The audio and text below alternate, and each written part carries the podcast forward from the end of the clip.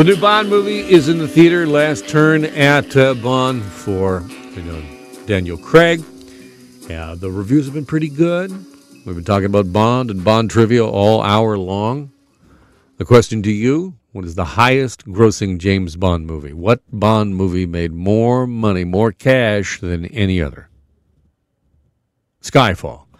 Starring Daniel Craig, it took in more than 1.1 billion at the box office worldwide. The box office numbers for the latest movie not great. That's likely more to do with you know pandemic reservations. People not thinking about you know I don't know if I'm real real real fond of going to a theater. No capacity limits there too. That's a problem. That's I think keeping some people away from the theater. But nevertheless, when we talk about James Bond, I, I was really interested in, in, a piece I spotted in Maclean's from our next guest talking about Bond and specifically the author of the Bond books, Sir Ian Fleming, and his connection to Jamaica. And I'm pleased to welcome back to the program B. Kwame. B, how are you?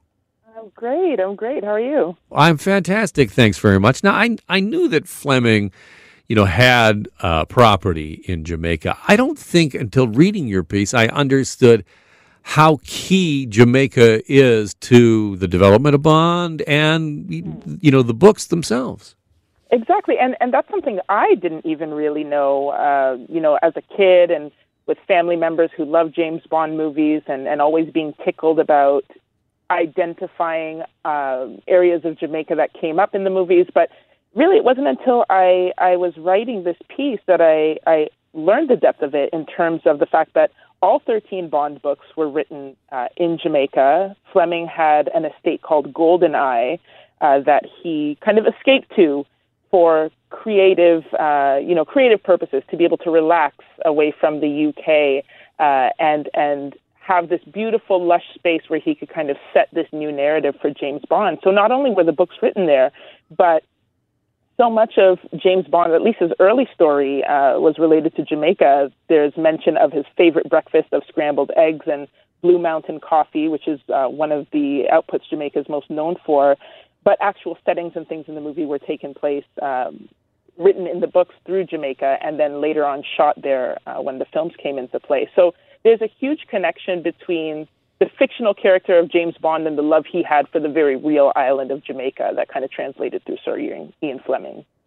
You talk about that Fleming and Bond is something that cuts both ways for Jamaica. Can you explain that?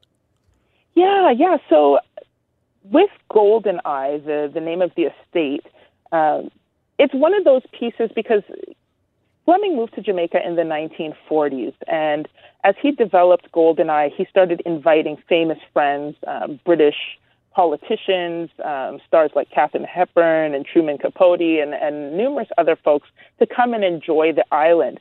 And that is one of the things that really kind of kickstarted Jamaica's tourism industry is more people from the UK and other areas with money were coming to Jamaica to relax and, and realizing, oh, there, there's something to this place, being able to leave your cares behind and, and come to this beautiful island uh, destination to get away from it all. And that has developed into like a billion dollar industry for Jamaica and, and throughout the Caribbean, really which has the its good and bad sides. So, like I say in the piece, I've got tons of family and friends in Jamaica and other islands who work in tourism, who love the work they do, very proud of the work they do, and it's work that has helped them to, you know, sustain themselves and their families. However, tourism itself is based in very colonial uh, foundations, and with the idea of Jamaica being this escape, as Sir Ian Fleming saw it, it takes away from the very real realities that Jamaicans themselves experience on that same island. So it does Jamaica a disservice when we only see it as a destination, uh, you know, this, this fantasy space where you can go and leave all your cares behind and you can be someone else because the people who are helping to shape that fantasy for you leave the resort and they go home and they are dealing with a very different reality in Jamaica and those two things are very very different. So it's it's really important I think that people keep in mind that these places where we go to vacation, people actually live there. And what does it mean when we are kind of just consuming a place for the fantasy of it without any regard for the realities at the same time? I was very fortunate to um, travel to Jamaica and travel to Kingston uh, a number of years ago with then uh, Police Chief Julian Fantino.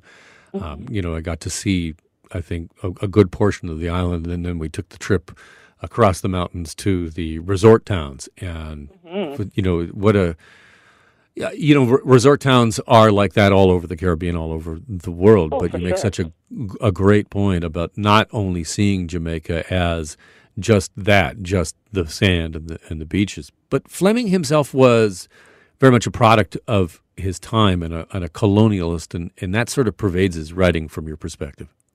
Oh, definitely, definitely. Uh, I mentioned in the piece, um, you know, thinking about Fleming's time in Jamaica. He passed away just after the island gained uh, independence. So Jamaica's independence was in 1962 uh, from Britain. But uh, Fleming himself wrote about Bond and, and said, quote, his many assignments in Jamaica and many adventures on the island, uh, which is uh, Jamaica being the oldest and most romantic of former British possessions. So that right there gave me some context into kind of Fleming's uh, connection to Jamaica in terms of looking at it as a possession and as a person from the UK himself, seeing himself uh, being able to access this this additional possession to to claim as his own. So it's funny. This piece was written and published in February 2020, just before the pandemic, and I look at it now and I think about the ways that people still hold claim to these spaces as as we've mentioned. Uh, you know destinations to get away from it all and, and these fantasy islands without thinking about the realities for people on the island. And that's been exacerbated through the ways we've seen people move uh, in travel throughout the pandemic. And I, I really, really urge people to think about who do these spaces belong to and, and what is our role as, as visitors, as guests, as people who maybe have diasporic connection. My parents were born in Jamaica. I was not born in Jamaica. So I even consider that layer and I'm sensitive to that that distance that I even have from Jamaica. So thinking about it as a possession, as as Fleming himself stated, is really critical to think about the the timing, like you mentioned, of him creating Bond and what that relationship was like, both fictionally and and non-fictionally, but thinking about how we maintain those things in 2021 and beyond. Mm-hmm. Because those those attitudes are still with us. Oh, definitely, definitely, definitely. You see it throughout the pandemic where there are uh, these islands do not have the same uh, robust level of of healthcare available, and as fragile as we've seen, uh, you know, healthcare systems across Canada and the U.S. be decimated by COVID. It's it's ten times that for islands like Jamaica that do not have the same infrastructure. And when I see people travel, uh, when I see people who want to uh, push back against whatever implemented safety precautions are being placed to keep everyone safe, not just the visitors, but the people who are there working, the people who live on the island.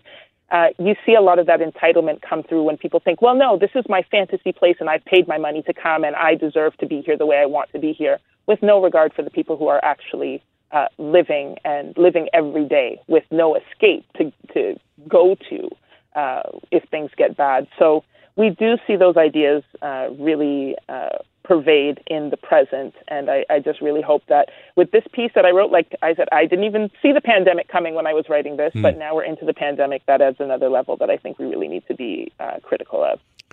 Great points, Pete. Always great to talk to you. Thank you so much for coming on and be well. Thank you so much for having me, and you too. This is B. Kwame, freelance writer, and uh, her piece is online in uh, Maclean's and is also part of a James Bond collector's edition of Maclean's as well.